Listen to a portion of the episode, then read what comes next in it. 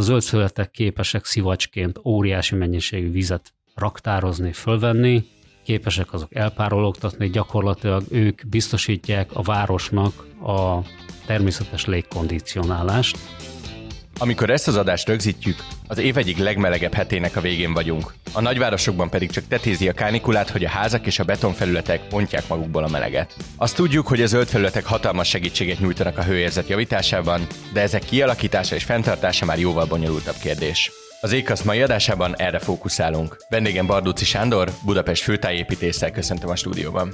Jó napot kívánok és üdvözlöm a hallgatókat. Én Nagy László vagyok, ez pedig az Ékaszt, a hvg.hu fenntarthatósági podcastja. Nagyon szépen köszönöm, hogy elfogadta a meghívást, és mielőtt belemegyünk a technikai, vagy mondhatni szakmai kérdésekbe, legelőször arra lennék kíváncsi, hogy mit csinál egészen pontosan Budapest főtájépítésze, milyen ráhatása van arra, hogy hogyan igazgatják a várost, és milyen képe alakul ki Budapestnek ebben a pozícióban? Budapest főtájépítésze a tájépítészeti osztályt vezeti a várostervezési főosztályon belül. Ez egy előzmények nélküli osztály a főváros életében.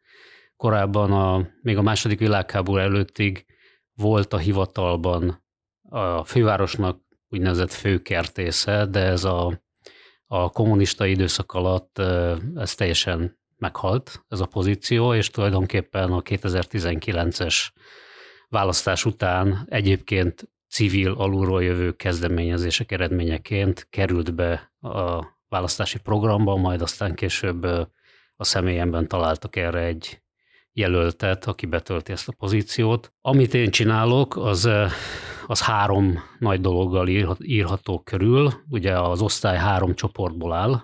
Az egyik csoportom az a fejlesztési csoport.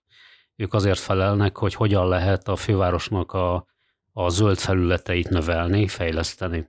Vagy a meglévőknél hogyan lehet fejlesztéseket indukálni. Van egy kezelési csoportunk, akik azzal foglalkoznak, hogy hogyan lehet a meglévő zöld felületeinket megvédeni azoktól a káros beavatkozásoktól például, ami mondjuk egy útépítéssel vagy egy közműépítéssel jár, vagy adott esetben, hogyha a zöld felületeken valamilyen rendezvény vagy bármi egyéb történik, akkor hogyan lehet arra úgy kezelői engedélyeket kiadni, hogy lehetőleg ne sérüljenek ezek a zöld felületek. Ők azok, akik kommunikálnak folyamatosan a főkerttel, aki az egyik vállalatunk, és aki a zöld felület üzemeltetőnk, és ezeket a napi problémákat, ügyeket, illetve a főkertnek a közszolgáltatási szerződés és szakmai programját adjusztálják. A harmadik csoportunk az pedig a természetvédelmi csoport. Nekik egyrészt az a feladatuk, hogy ma a meglévő helyi természetvédelmi területeken egy ilyen hatósági feladatot látnak el, másrészt pedig a Radó Dezső terv, amit szintén mi állítottunk elő, annak alapján van még a városban körülbelül egy olyan 100 ezer hektárnyi terület, ami, aminek a védelme az, az, az lehetséges lehet, és ennek a védelmének az előkészítése a feladata élőhely, fölmérések, egyeztetések, hatósági egyeztetések, ezeket a területeket folyamatosan próbáljuk ütemenként a helyi védett területek kialakítani. Ugye említette azt, hogy ez a pozíció a főtájépítész személye, az egy új dolog, és az új városvezetése 2019 utáni városvezetéssel függ össze. És tudjuk azt, hogy nyilván a mostani városházának elég komoly zöld politikai céljai vannak a fővárossal, viszont látjuk azt is, hogy a városháza működtetésében azért nagyon sok alkú, nagyon sok hatalmi játszma van, nagyon-nagyon sok konzultációra van szükség, mind politikai szintéren, mind gazdasági szintéren. Egy ilyen turbulens időszakban, amikor házon belül kell vitákat rendezni, házon kívül állammal együtt dolgozni, stb hányadik prioritás tud lenni az élő természetvédelme annak a városnak, amelynek nem csupán egy rettenetesen fejnehéz magyarországi város kell irányítania, hanem valahogy meg kell tartania a gazdasági stabilitását is minden megszorítás és nehézség ellenére. Mhm. Ez azt kell, hogy mondjam, hogy ügytől függő, és általában annál könnyebb elérni a tárgyalóasztalnál eredményeket, minél kevesebb pénzbe kerül, mert hogy a városnak általában most gazdasági nehézségei vannak, tehát a nagy fejlesztési elképzelések azok hátrébb szorulnak, és inkább az üzemeltetés az, ami, az, amire egyáltalán a városnak most keretei vannak, de még itt is nagyon szűkös a büdzsé. Ilyen értelemben például nagyon nagy léptekkel haladunk elő, előre a természetvédelmi területeinknek a bővítésében, mert ez inkább egy hatósági eljárási ügy, ami nagyon sok egyeztetést igényel, de viszonylag kevés pénzt. És közepes mértékben, de eddig kevésbé hatékonyan történt ez, most pedig azért mondjuk közepes mértékben haladunk előre abban, hogy megvédjük a meglévő zöld felületeinket. Tehát itt is azért van egy ilyen játék, hogy a főváros hoz valamilyen helyi szabályt, akkor hogyha ez ellentétes a, az államnak az érdekeivel, akkor rögtön másnap megjelenik, a, vagy harmadnap a közlönyben egy olyan kormányrendelet, vagy bármi egyéb, ami fölülírja ezeket a szabályokat, és megpróbálja megkerülni. Tehát ebben, ebben félig meddig vagyunk hatékonyak, abban viszont borzasztó hatékonyak lettünk, hogy megvédjük mondjuk a közmű vagy úttervezésektől, vagy adott esetben olyan projektektől, amik nem kiemelt állami beruházások, csak szimplán történnek a meglévő fáinkat. Tehát ebben azt kell mondjam, hogy az elmúlt három évben olyan eredményeket raktunk le, ami nem látványos, mert hogy nem történt semmi ezekkel a zöld felületekkel, de ha mi nem lennénk, akkor 1800 fával kevesebb lenne ma a fővárosban vagyunk, és ezeket sikerült elérnünk. És ami a legkevésbé hatékony, az az új zöld felületeknek a fejlesztése. Itt is értünk el eredményeket, de nem olyan lépté- léptékben haladunk előre, mint amit mondjuk a ciklus elején elterveztünk. Mi az, amire büszke vagy, amivel elégedett ebben a négy évben etéren? Tehát a, az, a Pünkösfürdő Park létesítésével, illetve a Blahának a, a, a, a zöldebbé tételével én nagyon elégedett vagyok. Kicsit kevésbé vagyok elégedett, de na- nagy eredményeket értünk el az idősebb Antal Józsefnek a fásítása kapcsán. Most jelenleg zajlik a Jane Henning rakpart átalakulása, ebben is van egy nagyon pozitív tendencia, és nagyon rosszul állunk, bár ebben is sokat haladtunk előre, de nem olyan gyorsan a Városháza Park létrehozásával, illetve ugye elkezdtük a Népligetnek a rehabilitációját egy ötletpályázattal, és ebben is tudnánk gyorsabban haladni, hogyha lenne forrásunk. Amire még nagyon büszke vagyok, ezek az alulról jövő kezdeményezéseknek a becsatornázása, tehát hogy a főváros létrehozott egy közösségi költségvetési programot, amiben a városlakók egy milliárd forint sorsáról rendelkezhetnek, ebből 250 millió, amit dedikáltan zöld fejlesztésekre lehet elkölteni, és gyakorlatilag ez vált már az egyik legdominánsabb zöld felületi fejlesztési forrássá, és ebben az a legnagyobb dolog, hogy ezt a, ez alulról jön, tehát hogy nem a város fölülről kitalálja, hogy mit kellene tenni, hanem, hanem becsatornázza azokat a városlakói ötleteket, amit aztán átfordít beruházással. Még egy mondata visszakanyarodva arra, hogy ez egy viszonylag új pozíció, mennyire lehetséges jelenleg, és minden bürokrácia akadályt figyelembe véve egyébként bármilyen nagyobb stratégiát, tervet végrehajtani, mondhatja, és nagyon lebutítom a kérdést, de hogy mondhatja ön azt főtájépítészként, hogy ebben a kerületben, vagy itt, vagy itt, vagy itt csináljunk egy adott helyet, vagy legyen valamilyen közös programunk, ezelé milyen akadályokat gördíthetnek a kerületek, milyen akadályokat gördíthet az állam, mennyire könnyű egyáltalán kivitelezni bármilyen olyan tervet, amire tegyük fel, hogy mondjuk a forrás megvan. Hát egyáltalán nem könnyű, de soha nem volt az. Tehát azt, az, azt kell látni, amit a laikusok nagyon kevéssé tudnak megemészteni, hogy egy-egy ilyen fejlesztési folyamat közterületen az békeidőben is 3-5-7 évet vesz igénybe.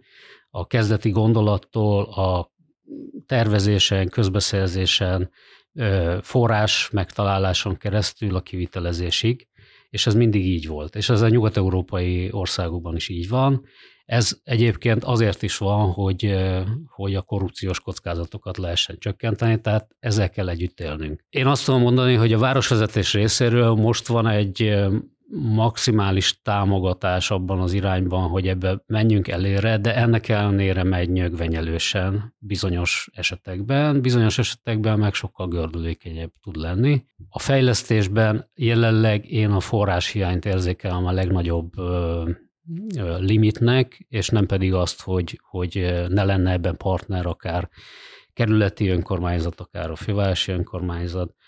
Hatóságok részéről itt-ott, ott főleg közmű ügyekben vannak jelentős csatározásaink, állami beruházásoknál elég sok csatározásunk van, bár itt is tudunk kompromisszumokat kötni. Teljesen független a politikai viszonyoktól, hogy most egyik önkormányzatot azt baloldali vagy jobboldali vezetés vezeti.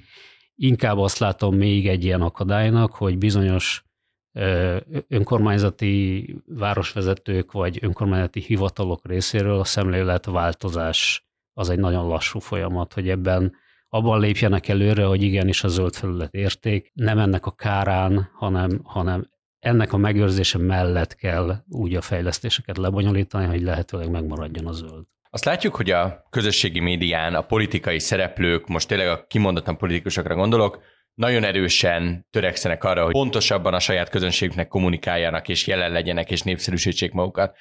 És én úgy látom, vagy azt úgy vélem, hogy ez mondjuk a szakmai szinten annyira nem jelentős dolog, talán hosszabb ideje csinálja ezt mondjuk Vitézi Dávid, hogyha valaki azt mondja, hogy szakmai szereplő, aki a közösségi médián jelen van, de azért ez nem egy olyan trendszerű dolog, mint a politika. És ezzel együtt, mint főtájépítész, ön nagyon-nagyon aktívan használja a Facebook oldalát.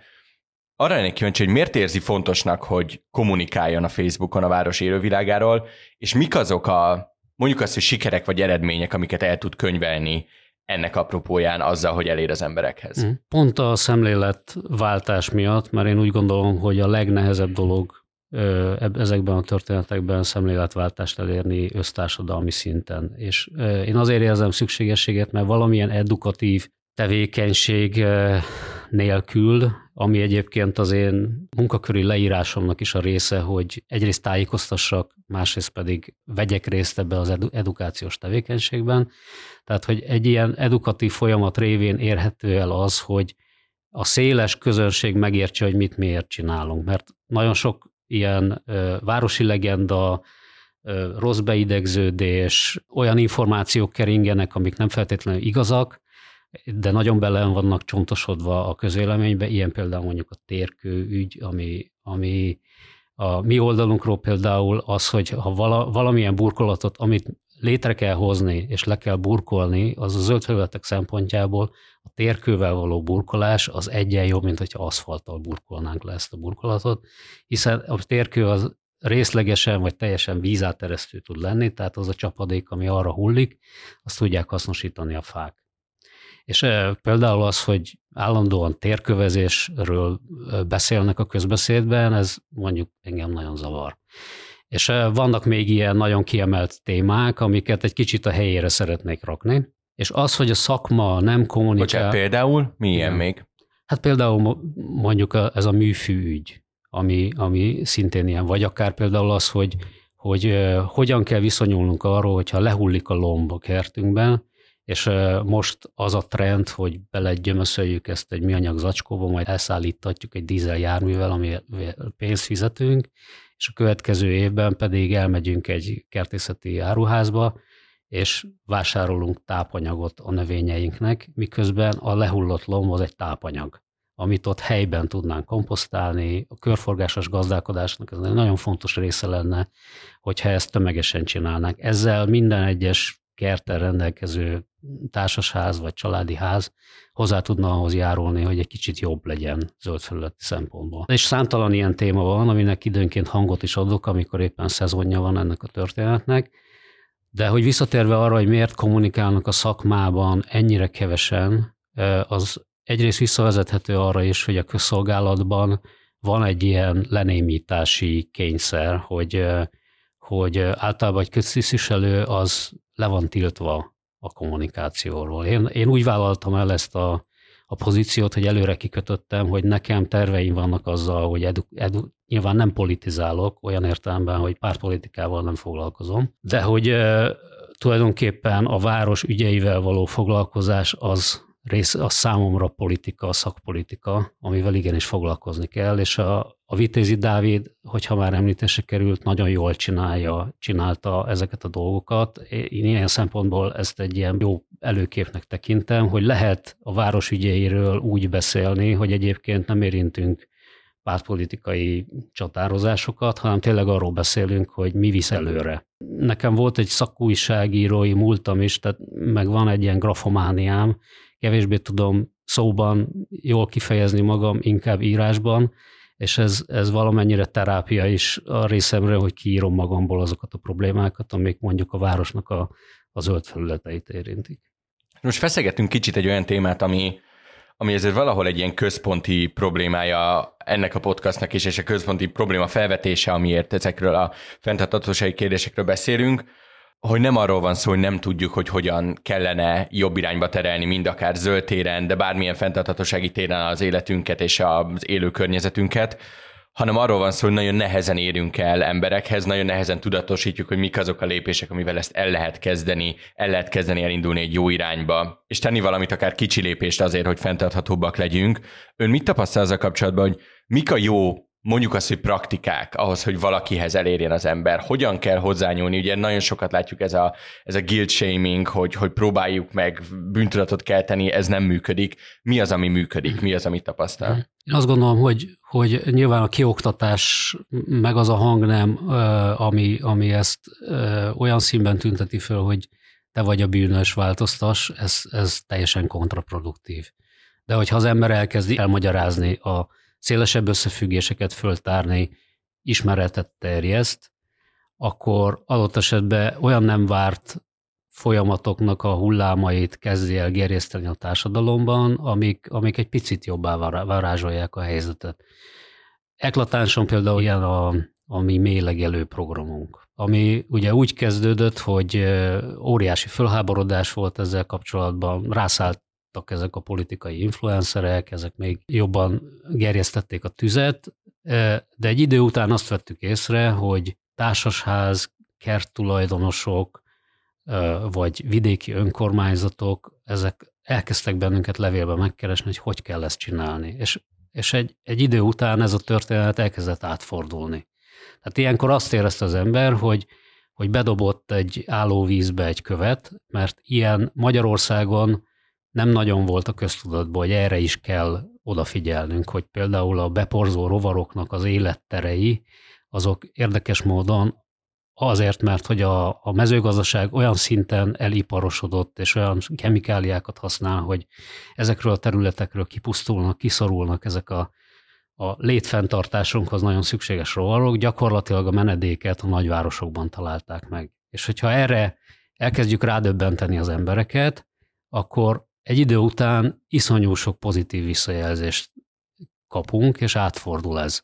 Ugye ez, ez a nyugat-európai városokban 10-15 éve téma, és gyakorlatilag, hogyha ha csak Bécsbe elmegyünk, ott a szemöldötüküket se húzzák föl, hogy ilyen területek is léteznek a városban.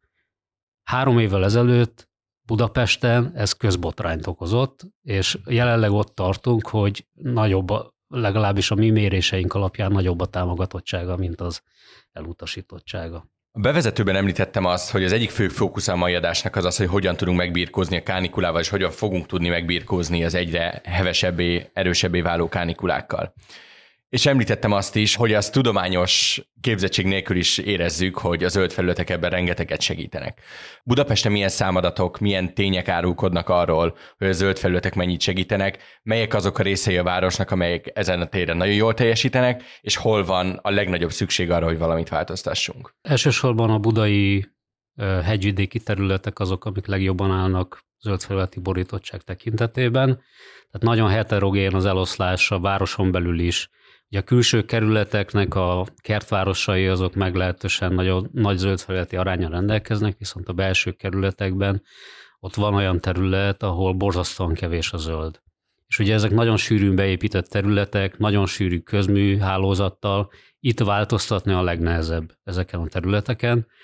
Ugye például erről szól az a programunk, ami, ami égérő fű program nevet viseli, ahol felismerve azt, hogy a belvárosi területeken a közmű penetráció miatt a közterületeken például vannak olyan utcák, és nagyon sok ilyen utca van, ahol lehetetlen fasort létesíteni, ezért támogatunk társasházokat abban, hogy a belső udvaraikat alakítsák át zöldé, és ezzel növeljük egy kicsit a zöld felületet. De visszatérve azt tudom mondani, hogy a tendenciákból az olvasható ki, hogy Budapesten 2010-ig a, az ilyen 30 fok fölötti napok száma az átlagosan kettő volt.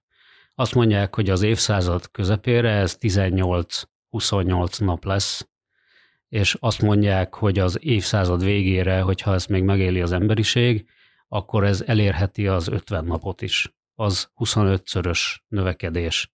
Tavaly láttunk egy nagyon durva kilengést, ebben két hónapos asszály volt, amiben gyakorlatilag annak ellenére, hogy két és félszer többet öntöztünk a közterületeinken, mindenki száradt.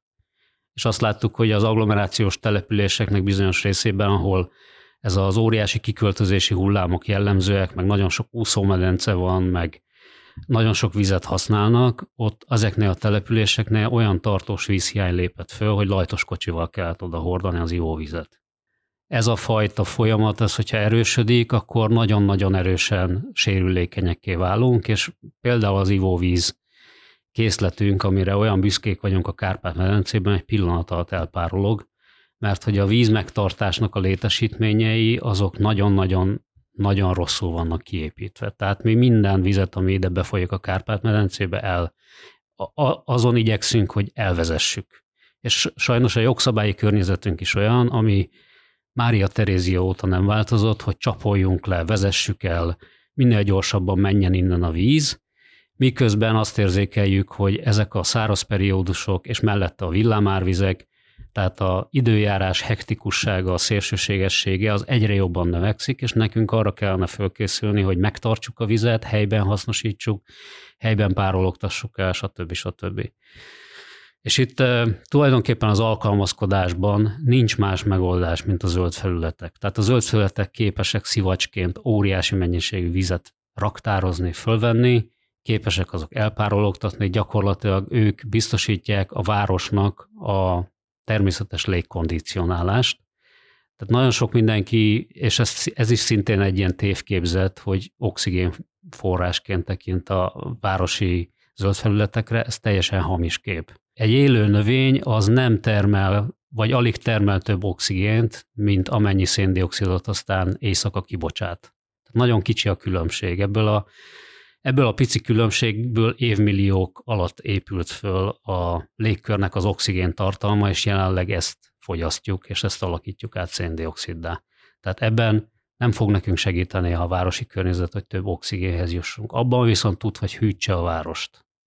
És ilyen értelemben azt gondolom, hogy itt van az ideje annak, hogy ezekre a városi zöldfelületekre, fasorokra úgy tekintsünk, mint egy városi közműre és ehhez viszont kellene egy szintet lépnünk ebben, mert hogy az összes közműnek van szakági törvénye, egyedül a városi zöld felületeknek nincs, és nagyon sokszor találkozunk úgy fejlesztéseknél, vitáknál, olyan történetekkel, hogy a közműtervezők az asztalnál azt mondják, hogy nekünk törvényünk van, az egy magasabb rendű jogszabály, nektek csak kormányrendeletetek, hallgassatok.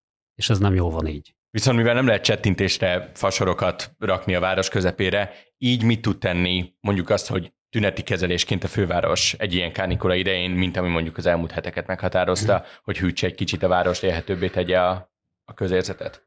Hát ugye valóban így van, hogy egy-egy ilyen fasornak a létesítése és a, el, hogy elkezd egyáltalán működni, az minimum egy tíz év történet. Tehát, hogyha, csak, hogyha előnevelt fákat telepítünk, akkor is ez tíz év múlva fog működni, árnyékot adni, és a többi. Tehát a, például a Blahán, amikor eltelepítettük ezeket a fákat, akkor nagyon sok olyan komment jött, hogy miért nem óriási fákat telepítünk. Hát azért nem, mert minél nagyobb fát telepítünk, annál nagyobb a kockázata annak, hogy az első évben elpusztul. Tehát a fának is van egy ilyen, meg kell szoknia ezt a borzasztó környezetet, amit a város ad, és minél kisebb az a fa, amit elültetünk, annál jobban meg tudja szokni. Tehát ezen nem tudunk túllépni. Amit tudunk tenni, az nyilván az, hogy üzemeltetünk rengeteg vízfelületet, szökőkutat, párásító felületet, illetve vannak ilyen, például most a Jane Henning rakparton elkezdtünk egy placemaking projektet, aminek a keretében ugyan az történik szépen lassan, hogy, hogy ugye az első években hétvégente volt, voltak ott olyan megnyitások, amik a a közúti forgalomtól átadták a rakpartot a gyalogosoknak. Most az idei évben, a legnagyobb nyárban ö, az történik, hogy egy hónapra csak a gyalogosok használják, és itt már egy nagyon jelentős ilyen igaz még csak dézsás, de növényállományjal, hűtjük egy kicsit azt az aszfalt rengeteget, illetve egy hatalmas ilyen párakapu rendszert is fejlesztettünk, és a jövő évi terveink alapján ezek már, vagy ezeknek a növényeknek egy része már nem dézsában lesz, hanem el is ültetjük őket, és akkor így szépen fokozatosan zajlik egy ilyen törjük fel az aszfaltot, alakítsuk át zöldebbé történet, és ugye ez az egyik ilyen legkiemeltebb projekt, ami nagyon a fókuszban van, de nagyon sok helyen történik olyan, hogy akár mondjuk egy, egy kényszerűségből kivágott fa esetében, ahol az már elszáradt, nagyon rossz egészségügyi állapotban volt, úgy próbálunk meg újat telepíteni, hogy egy sokkal jobb életkörülményt biztosítsunk neki, vagy adott esetben mondjuk úgy alakítjuk át a területét, hogy, hogy az képes legyen nagyon sok vizet felszívni, ott raktározni, és azt párologtatni. Korábban már esett róla szó, és akkor legyen ez a következő témánk. Említett a Népligetet, és mielőtt még arról beszélünk, hogy a Népligettel mik a tervei a fővárosnak. Nézzük meg először azt, hogy a Városligettel mi történt, mert most ha jól kalkulálok, nagyjából ez az első olyan nyár, hogy, hogy a nagyobb beruházások, amik eddig elké- elindultak, azok elkészültek, és most van egy képünk nagyjából arra, hogy hogyan működik ez az újra átgondolt, megcsinált Városliget. Mint főtájépítész, mik a legfőbb tapasztalatai ennek az átalakításnak, mind a pozitív, mind a negatív oldalról, mik a tanulságok? Uh-huh. Tehát ez az egész Liget projekt, ez, ez úgy kezdődött, hogy egy huszárvágással keletkezett egy Liget törvény, ami még csak bizottságokat sem járt meg, hanem önálló képviselői indítványjal áttolták. Ez egy kétharmados törvény. És ettől a ponttól kezdve a főváros elvesztette gyakorlatilag azokat az ellenőrző szerepeit, amik eddig voltak. Egyetlen egy ellenőrző szerepe maradt meg, hogy a szabályozási terv ügyében még mindig az önkormányzatok az illetékesek. Ezzel 2019-2020 között élt is a főváros új vezetése, és ott megfogalmazódott egy olyan dolog, hogy ugye a nép, vagy a Városligetben eredetileg terveztek hat nagy múzeumot, és ezeknek az építési helye is be volt jelölve, a, ami azért érdekes, mert hogy egyébként egy közparkban nem lehet beépíteni csak maximum 3%-ot, és maximum olyan épületek lehetnének benne, amik mondjuk a közparknak a fenntartását vagy a szolgáltatásait segítik, tehát mondjuk ilyen főkert telephelytől kezdve néhány büféig bezárólag, és azoknak a, a magassága, a kiterjedése sem lehetne nagyobb négy és fél vagy hét és fél méternél. Ehhez képest teljesen fölülírta ez a törvény ezt az egészet, egy ilyen kivéve a gyevi bíró törvény keletkezett, ami sokkal nagyobb beépítést engedélyez, kivesz egy csomó jogkört az önkormányzat, tehát fölülírja az építési törvénytől kezdve a mindent, és ez tulajdonképpen egyfajta joggal való visszaélés. Tehát, hogy ez, ez soha nem szül, nem szül ö, ö, jó dolgot, hogy, hogy, hogy valamilyen precedens teremtünk. És ez egy, ez egy borzasztó skizofrén állapotot teremtett például azokban a körökben, akik várostervezéssel foglalkoznak, hogy hogyan lehet ilyet megcsinálni, és pont az állam hekkeli meg a saját törvényeit. Ez a Liget projekt 2013-ban kezdődött el igazán a projektirodának a felállításával, és 23-ban ott tartunk, hogy tulajdonképpen tíz év alatt tudtak produkálni egy zeneházát, tudtak produkálni egy néprajzi múzeumot, és ezek mellett még felújították a korábbi Olof Palme házat, és hát félig fölépítettek egy biodómot. Igazán, amikor közpark rehabilitációról beszélnek, akkor azt látjuk, hogy jelenleg a közparknak körülbelül csak azok a területei újultak meg, amik ezeket a nagy épületeket befogadják, és egyébként is építési területté váltak, tehát kellett valamit kezdeni a rendezéssel. De a ligetnek a jelentős része tíz év után egyébként úgy, hogy pénz, paripa, fegyver, mindenféle jogszabálymódosítás akadályát leküzdötték, és egy ilyen százfős projektcsapat dolgozik folyamatosan ezen a projekten, ott tart, hogy a ligetnek kevesebb, mint a fele zöld felületet sikerült rehabilitálni. Ez egészen katasztrofális. Tehát, hogyha én így végezném a munkámat, akkor, akkor nem, nem kapnék dicséretet a főnökeimtől. És tehát nekünk még pénzünk sincs, és ehhez képest történik ez. Tehát, hogy az a nagy ígéret, hogy a Városliget az, az rehabilitálva van, az nem történt meg. Tehát jelenleg, hogyha elmegyünk különösen a ligetnek az északi részeire, akkor hatalmas lekerített ö, területeket látunk, amik jelenleg is építési területek, ott sittet tárolnak, nem használhatók közszámára, és jelentős részben találunk olyan pontokat a ligetben, amivel semmi, de tényleg semmi nem történt. És amikor a fővárosnak tegyük fel, hogy adódnak forrásai ahhoz, hogy a népligethez mm. hozzányúljon, ugye ennek egy tervpályázati részén vagyunk túl. Mik a legfőbb, mondjuk azt, hogy különbségek vagy kontrasztok, amire lehet fókuszálni, hogyha most megkérdezem önt, mint főtájépítészt, hogy látva mindazt, ami a Városligetnél történt, mik a legfőbb dolgok a Népligetnél, amiknek sikerülnie kell, mik lennének azok? Népligetnek szemben a Városligettel az az egyik legnagyobb problémája, hogy kevesen használják. Tehát a, amikor elke, hozzákezdtek a Városliget projekthez, akkor minden egyes szakmai dokumentum arról beszélt, hogy a Városligetet tehermentesíteni kell, mert hogyha ilyen mértékben nő a terhelése, akkor semmilyen fenntartással nem lehet ezt fenntartani. A Népligetnél inkább az a probléma, hogy van egy óriási rossz híre, ami úgy 2017 óta nem, nem igazolható egyébként, hogyha valaki bemegy a népligetbe. Tehát az a feltételezés a népligettel kapcsolatban, hogy ha az ember oda bemegy, akkor elsősorban leütik, másodszorban szemetes, harmad részben tele van hajléktalannal, negyed részben pedig prostituáltaknak a tanyája. És ezekből nagyon-nagyon kevés igaz. Tehát inkább az a probléma, hogy tök jól föntartja a főkert, ezt azért is tudja, mert sokkal, nagyon-nagyon kevesen használják, Borzasztóan alacsony az infrastruktúrális ellátottsága, tehát nincs benne egy közvécé például. A világítás az nagyon, nagyon gyér, a játszóterei totálisan le vannak romolva, a planetárium épülete, ami egyébként állami, meg, meg ilyen ö, tudományos ismereteljesítési társulat tulajdonban van, az évek óta be van zárva.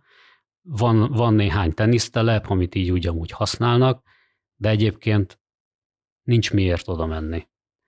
És igazából a, a tervpályázat az arra szólította fel, vagy arra kérte fel a szakmát, hogy részben úgy gondoljuk át a népligetet, hogy azok a történeti parki értékek, amik, ugye a Népliget történeti park, ez is egy vicces, a Városliget pedig nem az. Miközben a Városliget száz évvel korábbi. És ezt a történeti parki státuszt, ami egy örökségvédelmi státusz, gyakorlatilag a Liget projekt akadályozta meg, mert ugye arra készültünk, hogy a Városliget 200 éves évfordulójára ő is elnyeri ezt a történeti kert státuszt. Szóval nekünk alkalmazkodni kell ahhoz, hogy a Népligetben olyan átalakítások legyenek, amik az eredeti szerkezetet nem alakítják át, ugyanakkor azokat a ö, szolgáltató egységeket, például ugye ott volt egy ilyen sörkert, nagy vendéglő, azokat megpróbálják visszahelyezni, azokat az infrastruktúrális problémáit, hogy játszótér, WC, a burkolatoknak a felújítása, a közvilágítás, a minden, azt helyre kell rakni szépen lassan, és ezek mellett ugye például küzd azzal, hogy egyes területeit kvázi P plusz parkolóként használják, vagy hogyha van egy fradi meccs, akkor oda illegálisan egy csomó mindenki beparkol. Vagy újabban, amikor az MVM dómot használják, akkor annak ellenére, hogy az MVM dómnak van egy tekintélyes parkolója, azt tapasztaljuk, hogy fölállnak a népligetnek a gyepére szembe. Tehát ez milyen dolog. Tehát ezeket a, ezeket a e, üzemeltetési, vagy, vagy e, adott esetben mondjuk a förít, a bírságolást érintő dolgokat kell a helyére tenni, nagyon rossz állapotban van például a fenntartó telepe a főkertnek, nagyon rossz helyen is van, tehát hogy ezt is át kéne variálni. Tehát ilyen dolgokra készülünk. Arra nem készülünk, hogy például ezt a 3%-os beépítési százalékot megnöveljük, vagy egyáltalán, hogy közelítsünk is hozzá, és arra sem készülünk, hogy mondjuk múzeumokat rakjunk a, a, a népligetbe.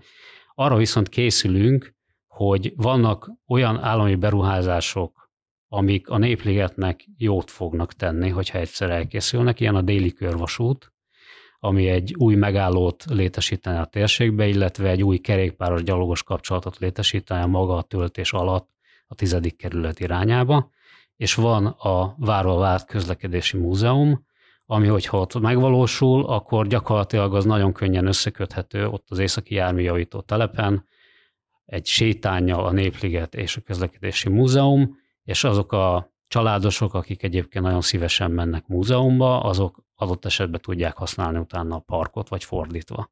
Köszönöm, és el is érkeztünk az adás utolsó témájához, és, és kanyarodjunk vissza kicsit a társadalom kérdésére. Amit mi látunk, mondjuk azt, hogy újságíróként, akik azért szemlélik a közéletet a lehető legtávabb, legtágabb perspektívából, hogy ahogy egyre jobban rohanunk bele egy olyan világba, ami egyre digitálisabb, egyre atomizáltabb, úgy kezdenek ilyen ellen mozgalomszerűen megjelenni öm, trendek, és ebben nagyon erősen megfigyelhető volt az elmúlt pár évben, legalábbis ahogy mi tapasztaljuk, az az, hogy a COVID miatt és a klímaváltozás apropóján egyaránt mintha lenne egy növekvő kereslet arra, hogy az emberek zöld környezetben legyenek, a természetben legyenek, kicsit kiszakadjanak abból a mindennapi rutinból, ami, ami behatárolja őket, egy iroda és egy lakás közé tegyük fel. Mit tapasztal főépítészként, hogy növekszik-e egyébként a budapestiek igénye arra, hogy igénybe vegyék a körülöttük lévő élő zöld felületeket? Igen, ez a Covid idején volt egy, volt egy nagyon erős fölfutás, tehát ott olyan zöld felületeket is elkezdtek használni, ami korábban nem volt rajta az embereknek a mentális térképén.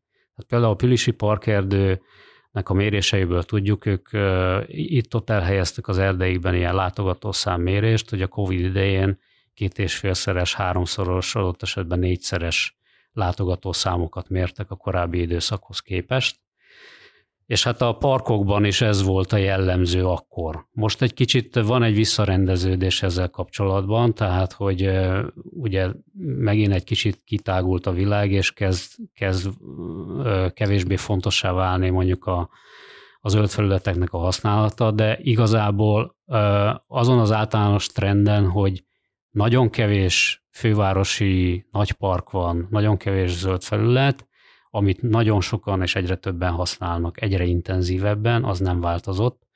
Sőt, az utóbbi, pont a Covid után volt azt tapasztalható, hogy annak az élménynek a megélése, hogy a városban a idézőjelbe vett természetet használjuk, ezért például rendezvényszervezői oldalról elindult egy ilyen iszonyatos mennyiségű túlhasználati igény, ami olyan parkokat gyalul le, mint mondjuk a Szabadságtér, vagy a Március 15-e tér, amik viszonylag kis belvárosi parkok, vagy akár említhetném a, a Gödör és környezetét is, de tehát erre egyébként is egy óriási terheltség volt a jellemző, de erre a terheltségre még jobban rápakolódnak ezek a dolgok, és alig győzzük őket átterelni burkolt felületekre, megmagyarázván, hogy hogy egy-egy ilyen nagy rendezvény olyan mértékben tudja legyalulni néhány nap alatt a zöld felületet, amit aztán helyreállítani lehet, hogy évek, hogy sokkal jobb lenne, hogyha inkább utcákat zárnának le arra néhány napra, vagy, vagy adott esetben mondjuk olyan burkolt tereket vennének igénybe, amik erre jobban alkalmasak. És végezetül tudom, hogy az egész adásban törekedtünk arra, hogy a pártpolitikai részét kerüljük, és ez egy vékony vonal lesz, de szerintem fontos, hogy erről a kérdésről beszéljünk egy év múlva válasz Budapest is, és egy év múlva gyakorlatilag pálcát törhet a főváros mostani vezetése feje fölött, hogyha nem elégedett. Mit tapasztal azzal kapcsolatban, hogy 2019-ben egy nagyon világos zöld politikára szavaztak a budapestiek?